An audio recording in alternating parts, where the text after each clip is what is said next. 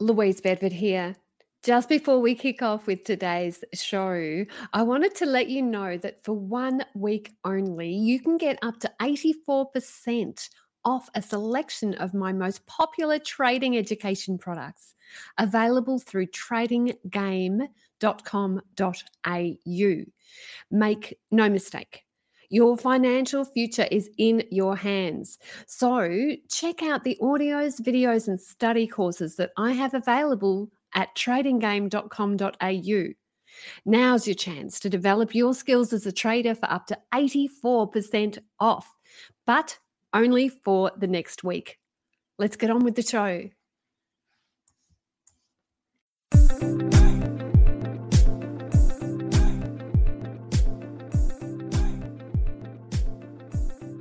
Louise Bedford and Chris Tate here. Well, Caroline has asked us to do a year in review segment to top the year off. Chris Tate and I are going to have a look at the most burning and pressing issues in your trading psyche and give you some clear strategies for moving forward with impact in 2020. So Chris, it's great to have you on our show yet again, given that it's your show too. Thanks. What are the key psychological issues that we've seen people face in 2019? I'm going to go for FOMO, fear of missing out. The one thing that has become really, really evident this year is that FOMO dictates often the majority of people's trading decisions. This notion that if they don't take this particular trade right now, even though it's suboptimal or perhaps non-existent, that there will never ever be another trade ever again.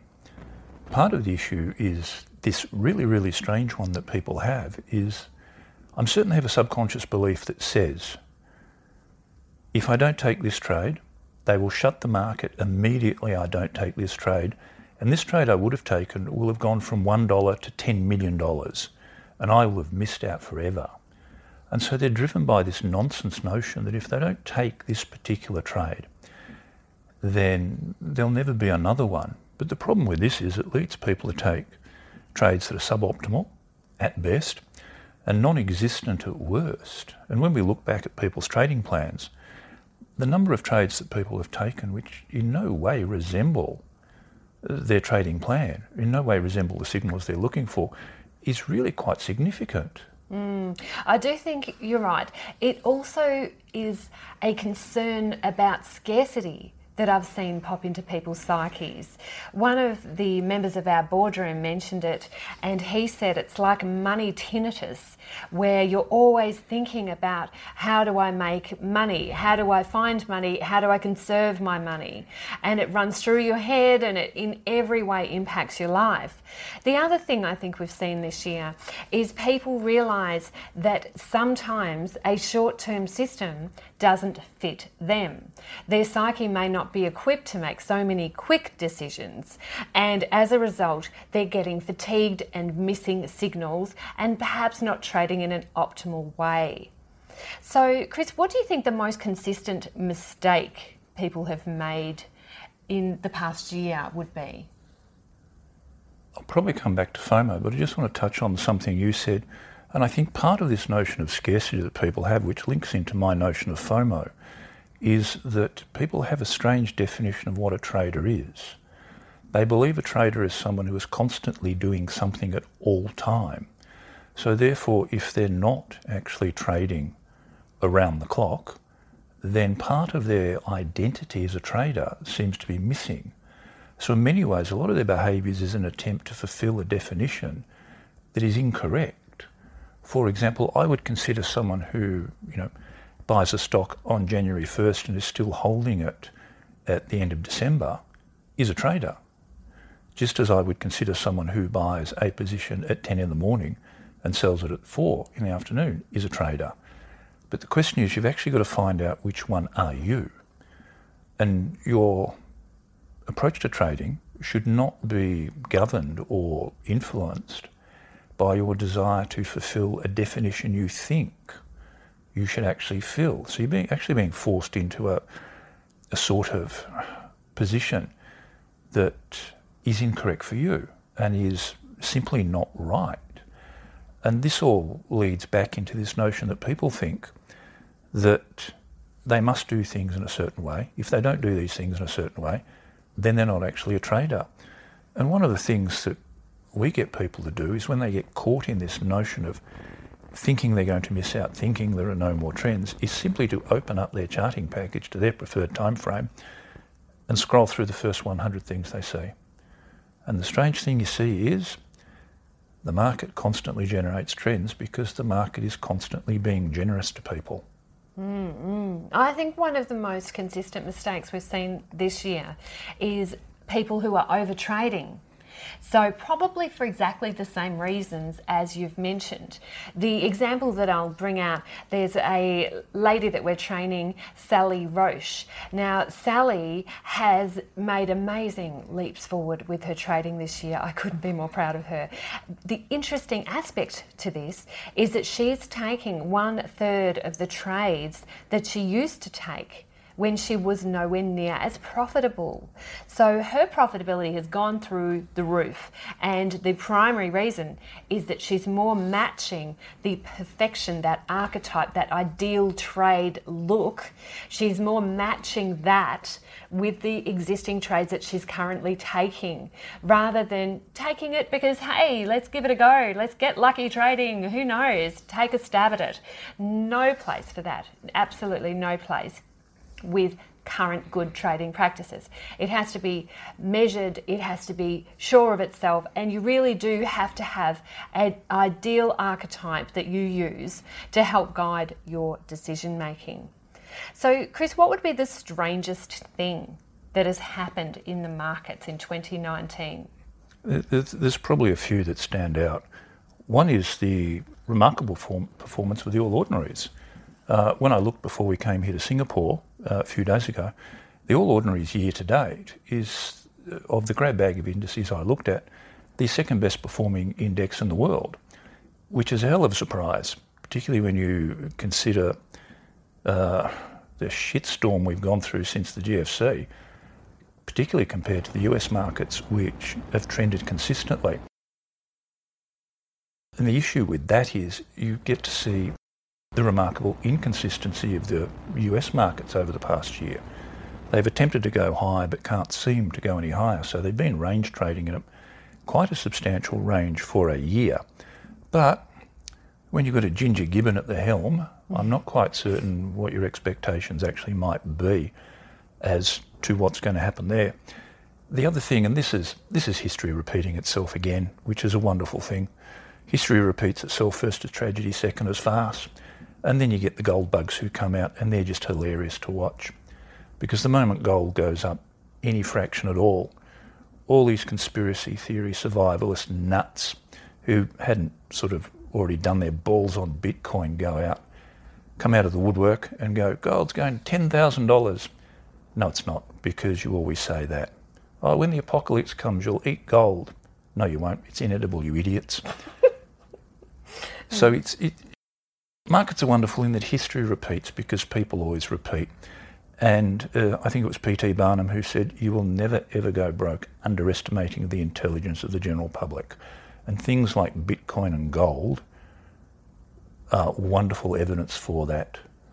Mm. And you've had some great results from your short-term system.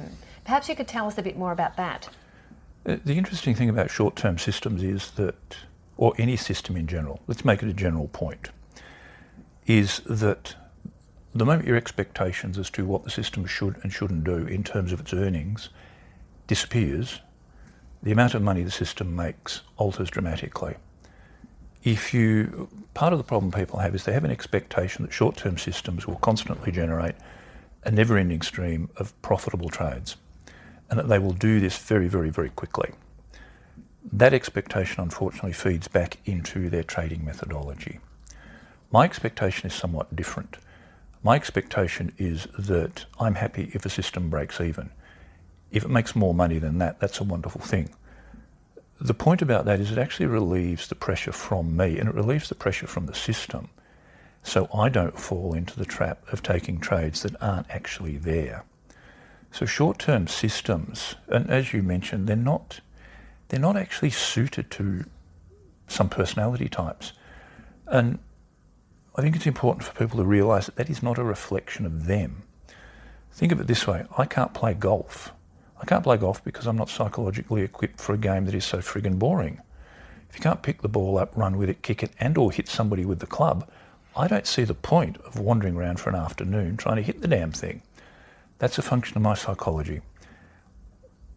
People experience the same thing with short-term systems. And what is even sillier is people with very high-pressure full-time jobs attempt to trade short-term systems. The thing about my short-term system this year is that it has been flat, flat, flat, down a little bit, now up. And that's the nature of all systems. And as you head towards the end of the year, you're actually seeing a little bit of life in the damn thing at last. Hooray. One of the things that you mentioned there, which I think is quite interesting, we caught up last night with a group of our traders. It was a fantastic evening. We know these people's results. There were two traders sitting next door to each other, and I was talking with them in general about the markets. One of them was very happy with the way he traded, and the other one felt disappointed. Now, the irony is I knew both of them had the same results, and we talked about expectations. One of them decided that, hey, the markets, if I earn anything extra out of them, what a great thing it will be. And the other one, who was disappointed, he'd actually put an external pressure on himself to earn a certain amount of money out of the markets, and he felt disappointed. Interesting how perception makes some things jump into our consciousness. And I'm certain this can be beeped over, but I have a T-shirt at home, and the T-shirt simply says, "The fewer I give, the more I make." And I think that's actually true for trading in general. So what did you do well personally this year, Chris? And what are you going to do differently in 2020? Are there any gold stars or demerits for yourself? I think one of the problems I have is that because I've been trading for so long, you have an over-reliance on your perception of your own unconscious competency. And it's a much more considered approach to trading. It's a much more logical, grown-up approach. One of the things I think that I need to improve on, my demerit for the year, is learning to say no when I'm under pressure. Now, one of the aspects of this is it seems to be the more demands on me, the more likely I am to say yes. And of course that increases the pressure, and I leave future Louise to sort through all of those aspects. Not a good idea. So the thing that I'm going to give a gold star to myself for the year is that after we had a guest speaker in, Jessica Duar, who is a yoga instructor, she was talking about how important it is to build a pause into a system. So rather than perhaps rushing through to the next decision, build in a circuit breaker of using a pause to be able to get your bearings and move forward. So that will be my gold star to myself. Are there any end of the year rituals that you would like to suggest that our traders should follow, Chris? Sit down, go back through each of your trades and see if it actually matches your rules. You'll be surprised, I think, unfortunately, how few actually do. Nice. And with me, I've been doing this for many, many years. I write myself a Christmas letter, and I talk about the year that has been and what I'm looking forward to in the next year. And I write some crazy goals on there, big, big goals, massive income goals. I write it to myself, I handwrite it, and then I put it in the Christmas tree box so that I know next year I'll take it out again and it will remind me to do the same thing. Now, the irony with this is that my ideas that were seemingly so huge, I've accomplished every one of those goals that I set for myself over 10 years ago, but I haven't accomplished the goals that I set only a year or two ago. Now, isn't that interesting? So over the long term, we can excel. Who would be an unsung hero that you'd like to draw attention to for their efforts in 2019? Oh, probably Caroline, who puts these episodes together on a regular basis, and who on a regular basis puts up with me yabbering to her over Skype. And isn't it fantastic that she draws the best out of every single person that we have on the show? Some of these people are devilishly difficult to get hold of as well. So Caroline's little black book is expanding all the time.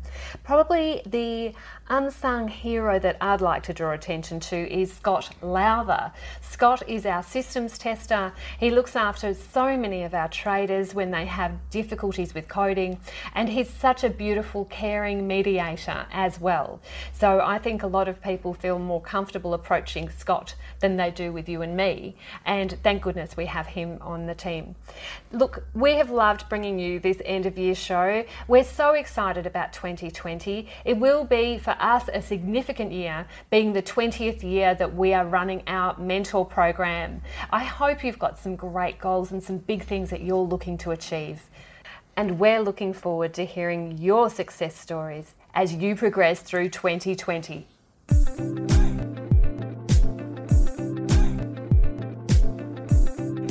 And Talking Trading will be back on the air on January the 29th, 2020. We have loved bringing you guests from all over the world this year.